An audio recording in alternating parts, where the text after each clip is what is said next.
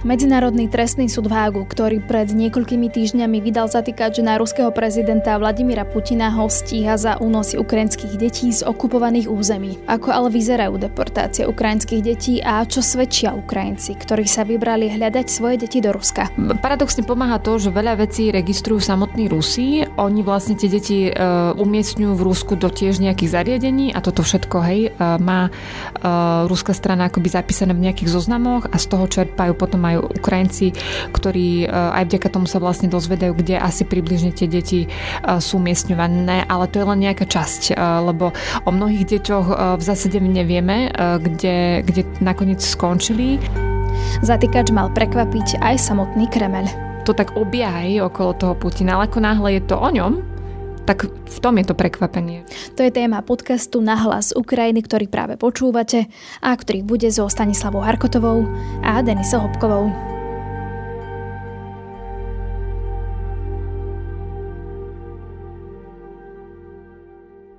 Tak eh, v prvom rade a už tradične ťa Stanka vítam. Ahoj. Ahoj. Medzinárodný trestný súd v Hágu vydal zatýkač na Vladimíra Putina a vlastne súvisí to, alebo teda stíhajú ho za únosy ukrajinských detí z okupovaných území. Zatýkač bol vydaný aj na Rusku s plnomocnenkyňu pre práva detí Mariu Lvovú Belovovú. Dúfam, že som povedala ano, uh-huh. dobré priezvisko.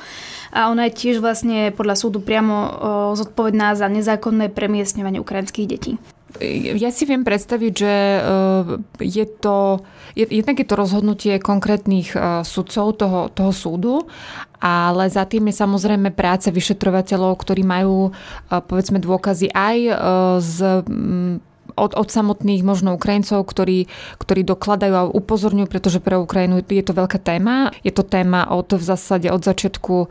invázie, pretože to, to začalo naozaj práve tým, že zrazu povedzme rôzne detské domovy alebo zariadenia, kde boli umiestnené deti, e, sa začali náhle evakuovať a po tých deťoch sa zrazu e, akoby že zľahla zem. Čiže Ukrajina ako náhle videla, že začína tento problém, ktorý je z medzinárodného práva naozaj naozaj považovaný a kvalifikovaný za vojnový zločin, pretože v momente, keď e, krajina agresor e, robí presne takéto kroky, tak e, vlastne to humanitárne právo to, to považuje za, za hrubé porušenie pravidiel. Ľudia, ktorí žijú na nejakom území, nemôžu byť vlastne proti svojej vôli alebo za nejakých okolností vlastne deportovaní na územie toho, toho agresora. To je, to je tak akoby základná, základná logika toho, toho celého. A, a aj keď sa to deje v zmysle tej humanitárnej evakuácie, že, že vojsko niekoho evakuje preto, aby naozaj mm,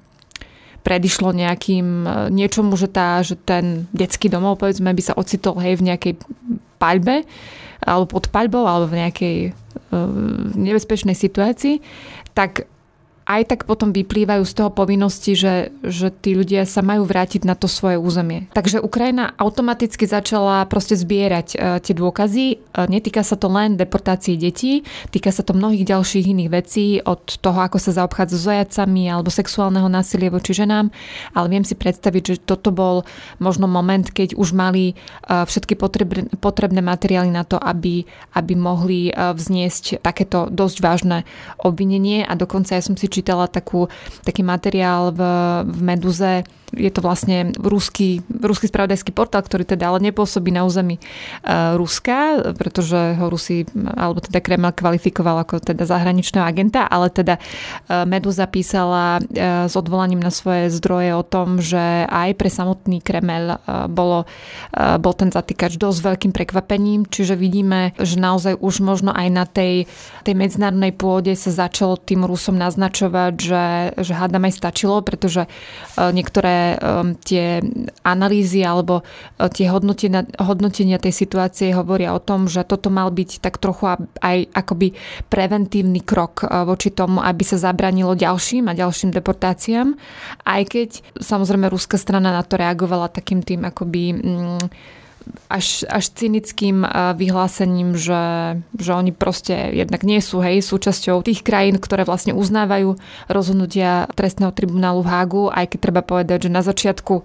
boli medzi tými krajinami, ale potom aj z ohľadu na to, čo sa stalo na Kryme a, a ten ďalší vývoj, tak vlastne odstúpili od uznávania týchto rozhodnutí. Keď tento zatýkač vydali na ruského prezidenta Vladimíra Putina, tak či je to preto, lebo on je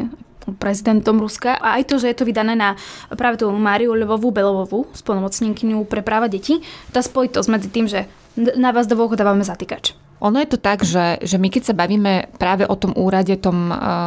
ktorému šéfuje tá komisárka pre práva detí, eh, ono je aj správne vlastne povedať komisárka, lebo nie je to úplne ombudsman, v zmysle tej ochrany a tak ďalej, aj keď samozrejme ten úrad sa tak tvári, ale tým, že je to vlastne kremelský úrad, tak je to jasné, že, že tá e, Lvova Belová, Belovová je vlastne e, skôr vykonávateľka hej, nejakých inštrukcií z hora. E, ona je tiež taká zaujímavá postava, lebo to je žena, ktorá skôr sa profilovala ešte pred pár rokmi ako zboristka hej, proste v, v chráme a venovala sa skôr nejak, nejakým kultúrnym záležitostiam, tak z nej sa potom stala veľmi rýchlo žena, ktorá urobila kariéru hej v politike, stala sa z nej senátorka Penze a e, po odchode mm, tej predchádzajúcej komisárky, tak vlastne ona zastala jej miesto a ona sa profiluje aj ako človek, ktorý ako super zbehlí hej, v tých charitatívnych iniciatívach, dokonca má aj ten taký imič, e, proste má 5 detí vlastných, má ďalších, myslím, že nejakých až 17 adoptovaných detí. Jej manžel je kňaz, ktorý ale prešiel výsviackou práve v čase, keď ona si robila tú politickú kariéru, čiže naozaj je to taký obraz tej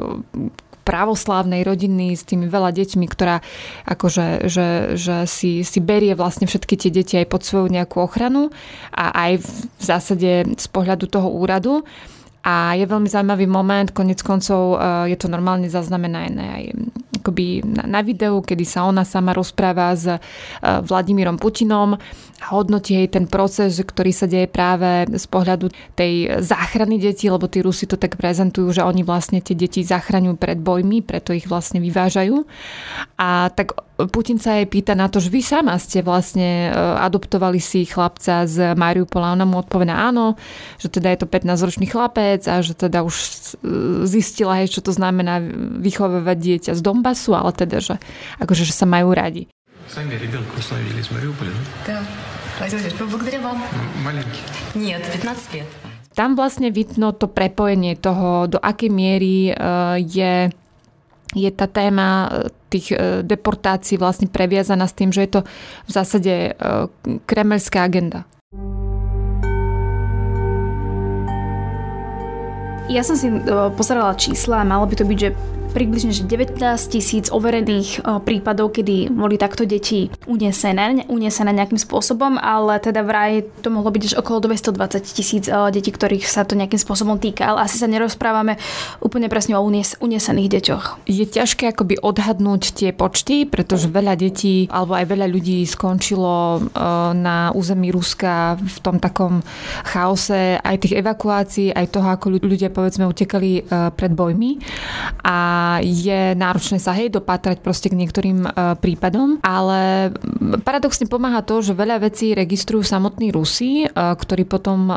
deti, či už sú to deti, ktoré boli evakuované z detských domovov alebo z nejakých zariadení internátov. Tak oni vlastne tie deti uh, umiestňujú v Rusku do tiež nejakých zariadení a toto všetko, hej, uh, má uh, ruská strana akoby zapísané v nejakých zoznamoch a z toho čerpajú potom aj Ukrajinci, ktorí uh, aj vďaka tomu sa vlastne dozvedajú, kde asi približne tie deti uh, sú umiestňované, ale to je len nejaká časť, uh, lebo o mnohých deťoch uh, v zásade nevieme, uh, kde, kde nakoniec skončili. Uh, sú rôzne um, iniciatívy, ktoré robia taký ten, uh, takéto vyšetrovanie, že kde asi boli umiestňované napríklad z pohľadu uh, oblastí. Uh, vie sa, že zhruba v 60 uh, ruských oblastiach naprieč vlastne celým tým priestorom v zásade od toho západného, od toho západného Ruska až po doslova Sibír, ďaleký východ, ostrov Sachalín, Magadan, že aj tam boli vlastne deti e, umiestňované, takže viem si predstaviť, že, že keď máme len možno nejaké vágne e, informácie o tom, že, že tento chlapec bol, ja neviem, odvezený do takej oblasti, tak to ešte neznamená, že vieme aj presne možno, že v ktorom zariadení bol e, e, umiestnený alebo že aká rodina si ho osvojila, to už je potom tak akoby širší problém potom v rámci už toho Ruska. Keď niekto počuje, že uniesli ukrajinské deti z okupovaných území, tak si možno predstaví, e, že teda prídu, ja neviem, vojaci, vezmu dieťa, odvezú alebo tak, ale ono to úplne nie tak to funguje. Môže vlastne to približiť, že veľakrát je to, je to o tom, že rodina nevie, a dá to dieťa dobrovoľne a ono sa potom už vráti domov. Tie príbehy sú že rôzne, eh, ale presne tak, ako hovorí, že, že veľakrát eh, vychádzame samozrejme zo svedectiev priamo tých rodičov, eh, ktorým sa žiaľ toto stalo, alebo nejakých príbuzných, pretože Stávali, stávali sa napríklad takéto veci. Napríklad v Lani v lete sa zrazu ruské orgány začali tváriť, že ponúkajú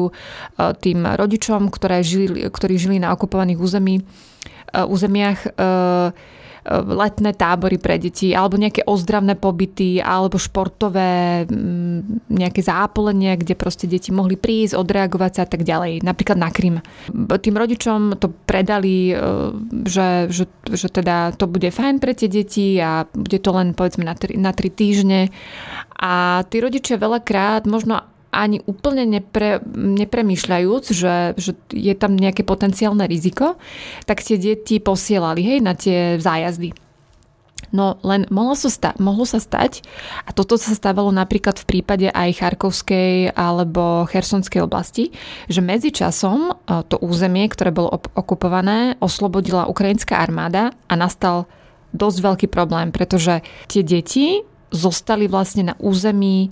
ktoré zrazu rozdeľovala línia frontu v zmysle, že už to nebolo úplne ľahké sa dostať vlastne, aby to dieťa prešlo tú, tú líniu späť na Ukrajinu a zároveň, že tie mami uh, nemohli prejsť, e, alebo otcovia nemohli prejsť tú líniu zase za tým dieťaťom, lebo veľakrát sa stáva, že tie ruské úrady vlastne vyžadujú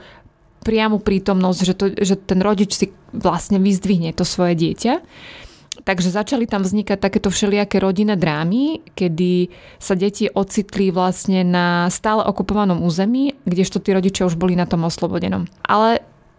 to nie je len o tomto, že, že skrátka, že, že rodina urobila chybu, poslala dieťa, neodhadla to. Ešte sa dokonca stávalo, že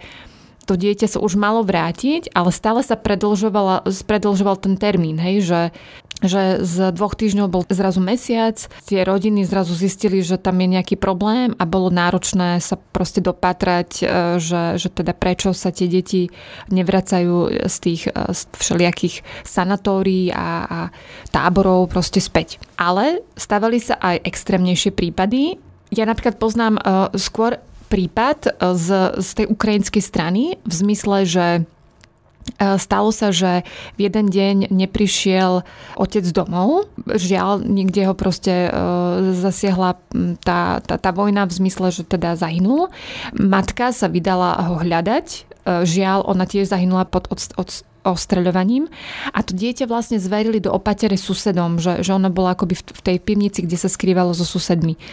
A v tomto prípade sa stalo, že teda naozaj to dieťa vlastne prišlo príbuzných a keď prebiehali evakuácie z toho Mariupola, tak e, toto dieťa malo šťastie v tom, že ho dostali na územie Ukrajiny a už si ho potom osvojila vlastne akoby ukrajinská rodina. Ale toto sa mohlo stať práve aj v prípade toho, že to dieťa sa za nejakých okolností dostalo práve na tú ruskú stranu a tam zase nastáva ten problém, že takéto deti môžu byť umiestňované, pokiaľ sa E, nedájde nejak, e, nejaký zákonný zástupca alebo nejaká babička alebo teta, ktorá prejaví záujem, tak tie deti môžu byť umiestňované do buď e, pestunských rodín alebo do detských domov alebo na tie adopcie. A ešte poviem taký tretí príklad. To sa týka napríklad ľudí, ktorí sa dostali do nejakej šlamastiky v zmysle, že ja som si čítala o prípade muža z Mariupola, ktorý na ulici bol svetkom nejakej udalosti, kedy ruskí vojaci e, zatýkali e, nejakých dvoch mladých Ukrajincov, o ktorých si mysleli, že sú to vojaci. A ten muž e, sa jednoducho zapojil do tej debaty, v ktorej nechciac možno, alebo možno mal pocit, že to nejak pomôže tej situácii, priznal, že kedysi bol aj on vlastne vojakom. Tí Rusi ho zbalili aj s tými dvomi a skončil vlastne on v zajateckom tábore v Oleniuke. A to bol otec rozvedený, ktorý mal doma tri deti a školopovinné. A práve tieto deti potom skončili presne týmto systémom, že zrazu ten ich otec sa ocitol v tom zajatí, akoby vo vezení. Tak tie ruské úrady začali proste samovolne nakladať hej s tými deťmi podľa svojej ľubovôle. Našťastie tento prípad uh, mal happy end, pretože ten, ten um, otec, keď sa potom dostal hej z tej olenivky, urobil všetko preto, aby sa vlastne dobil toho svojho práva a tie deti mu boli nakoniec uh, vrátené. Ale tu treba tiež povedať, že na to, aby tí rodičia naozaj zatlačili na tie úrady a aby sa povedzme aj osobne išli hej, niekam do Ruska vlastne si, si vydobiť to, aby, aby boli tie deti vrátené alebo nejaký príbuzný, tak to musia urobiť vlastne osobne tam potom vzniká ten problém aj tých povedzme nákladov, ktoré sú spojené s tou cestou, vybavovaním dokladov a tak. A tu vlastne nastáva ten moment, kedy sa do toho zapája aj Ukrajina, respektíve rôzne organizácie, ktoré práve takýmto rodičom pomáhajú a povedzme financujú tie cesty a tak ďalej, alebo nejak radia, je tam nejaké právne poradenstvo. Tie, tie osudy sú naozaj rôzne. Potom ešte som zachytila, že aj siroty tam sú veľakrát, deti z detských domovov, ktoré teda nemajú rodičov mm-hmm. a že takto mali byť pre previesnené z okupovaných území do Ruska. Tak, tam veľa záleží potom od toho, do akej miery možno aj e, zaintervenuje vlastne ten právny zástupca tých detí, pretože aj deti e, v detských domovoch majú svojich vlastne mm, poručníkov, keď tak poviem, či už sú to tie pani vychovateľky alebo povedzme riaditeľia hej, tých zariadení. A v tomto je to také uh, smutné, hej, že, že práve tie deti z detských domovov hej, sú tak akoby prenášané z bodu do bodu, že ich, ja neviem, povedzme, bol nejaký detský domov pri Mariupole, tak ho vyviezli potom do Donecka a potom zase ďalej, ďalej a ďalej do Ruska. A, a tam je práve ten problém, že, že najmä aj keď, dajme tomu, aj tí vychovávateľia sú takí, že možno aj prorusky naladení alebo nejakým spôsobom sa zmieria s tou situáciou, tak je potom veľmi ťažké sa vlastne dopracovávať k tomu, že kde vlastne tie deti skončili. Dokonca robia veci typu, že, že niektorým deťom už vlastne hneď dajú nejaké ruské občianstvo, a v tomto prípade to znamená, že keď potom to dieťa je ďalej posunuté aj na adopciu, tak je veľmi ťažké sa už zase legislatívne dopatrať toho, že to dieťa vôbec bolo vlastne ukrajinské.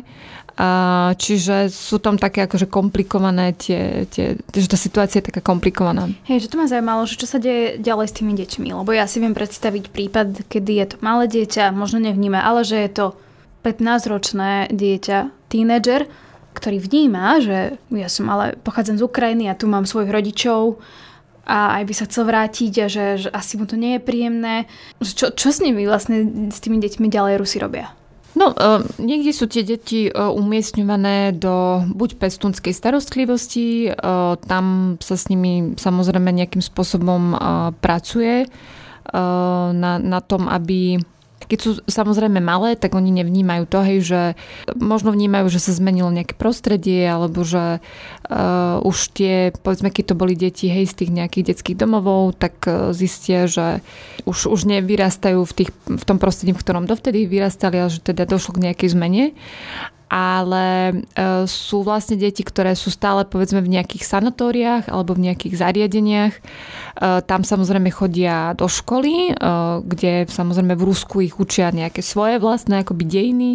v zmysle, že ich tam učia, že vlastne však Ukrajina ako je ruská, alebo je to nejaké ako ruské územie, alebo že teda nárok na to územie má má Rusko, e, učia sa tam samozrejme ruský jazyk, e, zabraňuje sa tomu, aby tie deti hovorili po ukrajinsky. Ja som si čítala o prípadoch, že keď boli takéto nejaké rebelujúce, rebelujúce deti, lebo naozaj v prípade tých tínedžerov sa môže stať, že že tie deti povedzme majú svoj pohľad na vec. Tam bolo presne to, že boli prípady, kedy sa ako dôrazne hej, tým deťom niečo vysvetľovalo, že, že, že toto teda sa nebude rešpektovať v prostredí hej, tých, tých ruských škôl alebo ruských zariadení. A dokonca som si čítala taký extrémny prípad o tom, ako niekde buď to bol vychovávateľ alebo riaditeľ tej, toho zariadenia, keď deti nejak vytiahli ukrajinskú vlajku, okolo toho sa asi strhla nejaká debata tak on tým deťom tú vlajku vlastne podpálil so slovami, že celá Ukrajina zhorí, hej. Čiže dejú sa aj takéto akoby extrémne, extrémne prípady ale ja si skôr myslím, hej, že je to o tom, o, aj jednak o tej rodine alebo o prístupe možno nejakých vychovateľov niekde, alebo možno aj o tom, že či tie deti povedzme aj zostali, hej, s tými svojimi uh, ľuďmi, ktorí, uh, s ktorými aj odcestovali uh, na to ruské územie. 32 roky ja pracujem v цьому закладі. 32 роки я з цими дітьми. Я навіть не уявляю, як можна було б їх залишити. Як ja som napríklad videla takú zaujímavú reportáž o, o riaditeľke e, internátu, e, kde sa ona vlastne starala v jednej takej malej dedinke v Mikolaj, Mikolajivskej oblasti o 15 detí. A keď to okupovali Rusi, tak vlastne tí Rusi tej riaditeľke povedali, že berú tie deti na kvázi akože presne to zdôvodnenie bolo, že kvôli bezpeč- bezpečnostného hľadiska, takže ich teda pre, prevezú najskôr do Hersonu, nakoniec tie deti teda skončili až v Rusku, ale jej dali na výber, hej, že my deti berieme a vy sa môžete rozhodnúť. A ona tým, že vlastne jednak dala tým deťom aj sľub, že sa nerozdelia a jednak mala aj nejakú zodpovednosť, cítila, hej, aj profesionálnu, ale predpokladáme aj takú tú ľudskú, hej, že, že predsa to boli ako už, už jej deti, hej, lebo však ona sa o nich roky starala tak sa rozhodla, že pôjde s nimi, že ona často ako absolvuje s nimi úplne. A nakoniec sa teda podarilo Eh, predpokladám aj vďaka pomoci zvonku, že ona keď bola v tom Rusku, tak eh, nejakým spôsobom zabezpečila to, aby sa mohla dostať až na gruzinské hranice a tam potom bolo jej aj tým deťom umožnené prejsť tú, tú hranicu. Dokonca ona to v tej reportáži opisovala tak, že keď eh, Gruzinci na hranici počuli, že je tam skupina 15 ukrajinských detí, tak oni automaticky proste otvorili tú hranicu a že veľmi rýchlo akože prešli hej tá skupina, že za 15 minút boli vybavení. A teraz je vlastne vlastne sú tie deti v Gruzínsku, hej, lebo tam majú nejaké podmienky tiež na, na fungovanie, takže zatiaľ zostávajú tam, ale to tiež svedčí o tom, že záleží od toho, že k akým ľuďom sa dostanete, s kým tam ste, aký je ten prístup aj úradov, aj tých e,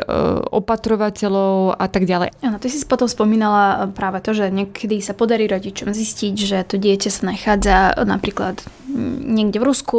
a podarí sa mu cez tie organizácie dostať do Ruského, je to zdlháva cesta, cestujú niekoľko dní, prechádzajú mnohými krajinami, napríklad Polskom a tak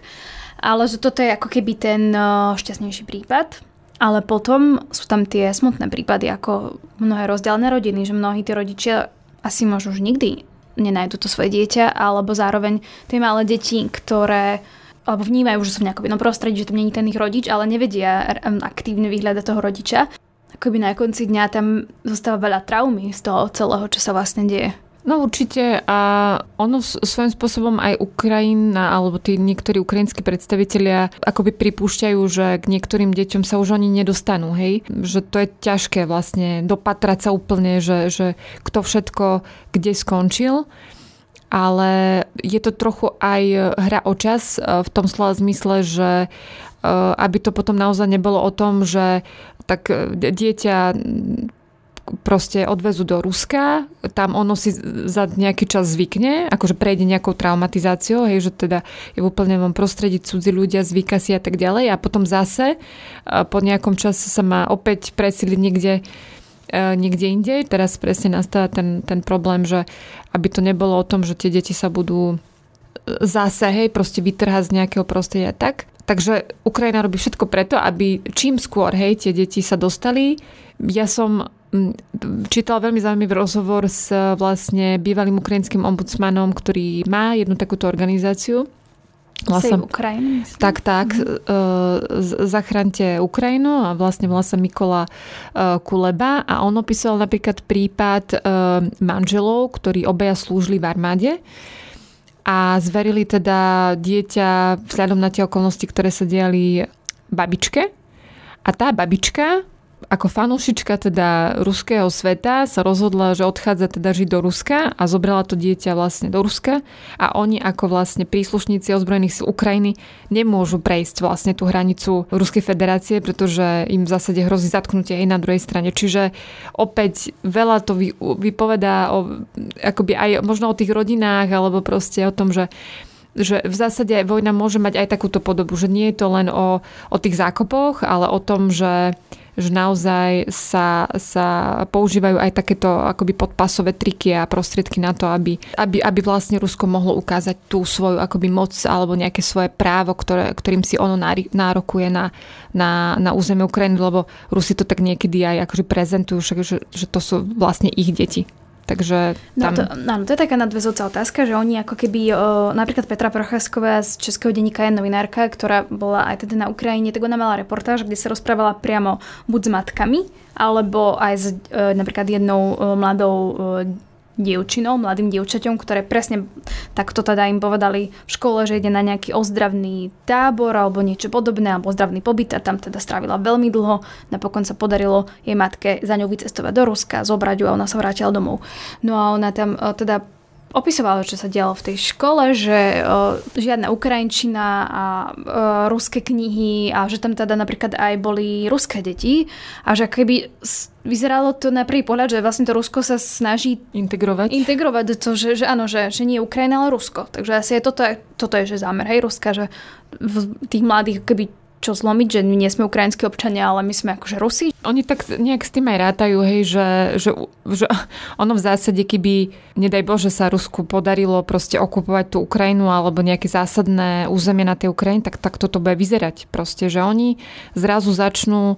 tú mládež, deti a proste celkovo hej, s tou komunitou, kde budú pôsobiť a sa snažiť vlastne integrovať hej, do tých svojich, e, do toho svojho sveta a, a presne takto by to asi vyzeralo. Toto je také akoby asi, že, že vzorka v malom, hej, e, ale uh, ono aj na tých okupovaných územiach kde je teda možná hej, nejaká školská dochádzka, tak presne uh, hej, že vplývame na tie deti nejakými, nejakou propagandou, nejakými učebnicami, kde sa proste opisuje, že ako to teda je naozaj s tou rusko-ukrajinskou vojnou. Tak no, ako pracuješ s tým vedomím uh, už, už tej mladej generácie a Eh, dialo sa to v zásade už eh, roky predtým, na, na, povedzme v Doneckej alebo Luhanskej oblasti, v tých, ktoré boli eh, okupované, čiže to nie je ako nič ani prekvapivé, ani nové. Čiže to, akým spôsobom sa potom ďalej pracuje s tými deťmi, tak to je to je o tom, aby sa z nich potom stali akoby tí občania hej, Ruskej federácie a snažia sa tam proste vplývať na nich tak, aby to boli tí lojálni, samozrejme občania.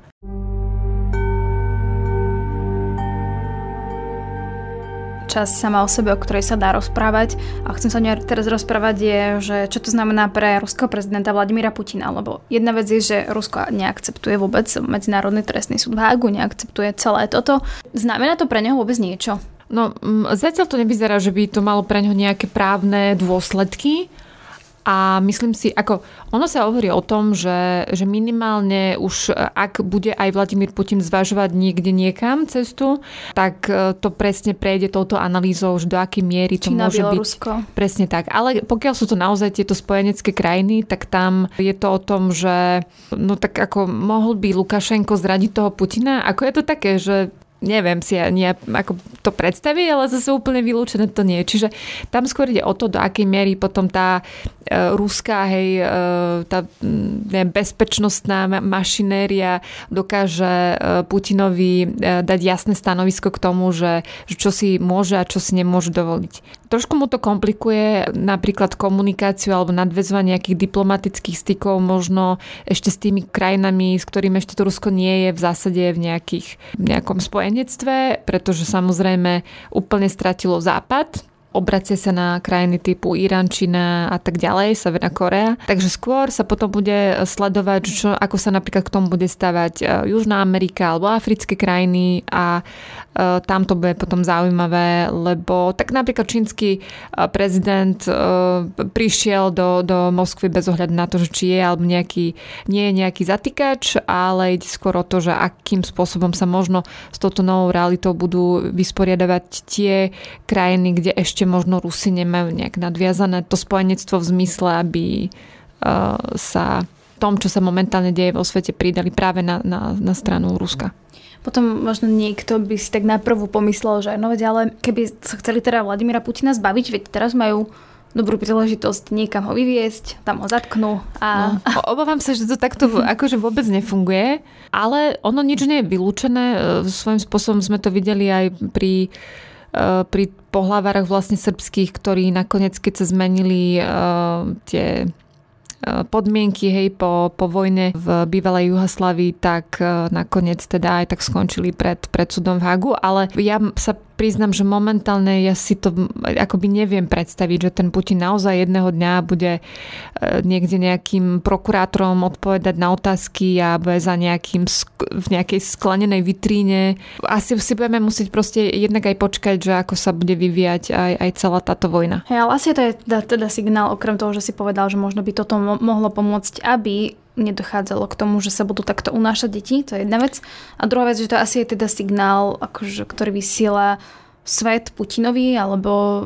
aj, aj pre ľudí nejaký signál, že ak je tu niekto taký, tak neostane to nepovšimnuté? Tak a určite je to aj o tom, že, že nie je to len o týchto dvoch postavách, uh, teda o komisárke pre, pre deti alebo prezidentovi, ale je to napríklad o tom, že pokojne sa ten zatýkač môže rozšíriť aj na ďalšie osoby, na gubernátorov proste oblasti, kde dochádza práve k týmto, že, že tam sú umiestňované tie deti, že oni vlastne dovolia, hej, že, že to takto funguje, alebo k, k tým úradníkom a celému tomu systému, ktorý sa proste podiela na, na tomto. Takže tam to bude tiež zaujímavé sledovať, že či zostaneme len pri Putin Putinovi a Lvovej Belovej, alebo teda to pôjde ďalej. Pre mňa napríklad osobne bolo veľmi zaujímavé sledovať, že on bezprostredne potom, ako bol vydaný zatýkač, tak navštívil napríklad Krím alebo Mariupol. Čiže to je tiež také zaujímavé sledovať, ako sa vlastne v Rusku stávajú hej k tomu celému, že čo si vlastne myslia o tom, keď medzinárodné právo teda vynaša nejaké dosť vážne rozhodnutia, tak očividne ten rešpekt eh, tam nie je úplne zachovaný. Je to nejaký budovanie obrazu Putina pred Rusmi aj, že, že je tu nejaký zatýkač, ale mne je to vlastne jedno. Myslím si, že to aj s týmto súvisí, že jednoducho tá propaganda ukazuje toho lídra ako naozaj, že on stojí v opozícii proti tomu západu a že, že oni majú nejaké právo, nejaké historické právo, že oni majú tú pravdu, takže oni nemusia možno rešpektovať alebo nejak uh, načúvať tomu, že čo vlastne uh, západ hovorí alebo vyžaduje. Ale sama si hovorila, že si čítala, že bol Kreml prekvapený z toho, aspoň minimálne teda. Áno, to hovoria tie, tie zdroje zvnútra, ale možno uh, je to naozaj, že už keď sa to právo zrazu dotkne toho samotného Putina, tak je to niečo, čo... Lebo pokiaľ je to naozaj nejaké sankcie, tu padajú na kadekoho oligarchov a tak ďalej, tak je to stále také, že, že to tak, akoby, to tak obieha okolo toho Putina, ale ako náhle je to o ňom, tak v tom je to prekvapenie, že si kvázi nejakí štyria alebo traja, neviem koľko presne je tých, eh, tých uh, sudcov dovolilo prísť s niečím takýmto. A to ešte treba povedať, že myslím, že tí, tí sudcovia dostali ochranku. Alebo teda minimálne sa uvažovalo o tom, že dostanú ochranku. Čiže to tiež akoby uh, svedčí o tom, že, že ako momentálne sú nastavené tie vzťahy uh, Západ-Rusko.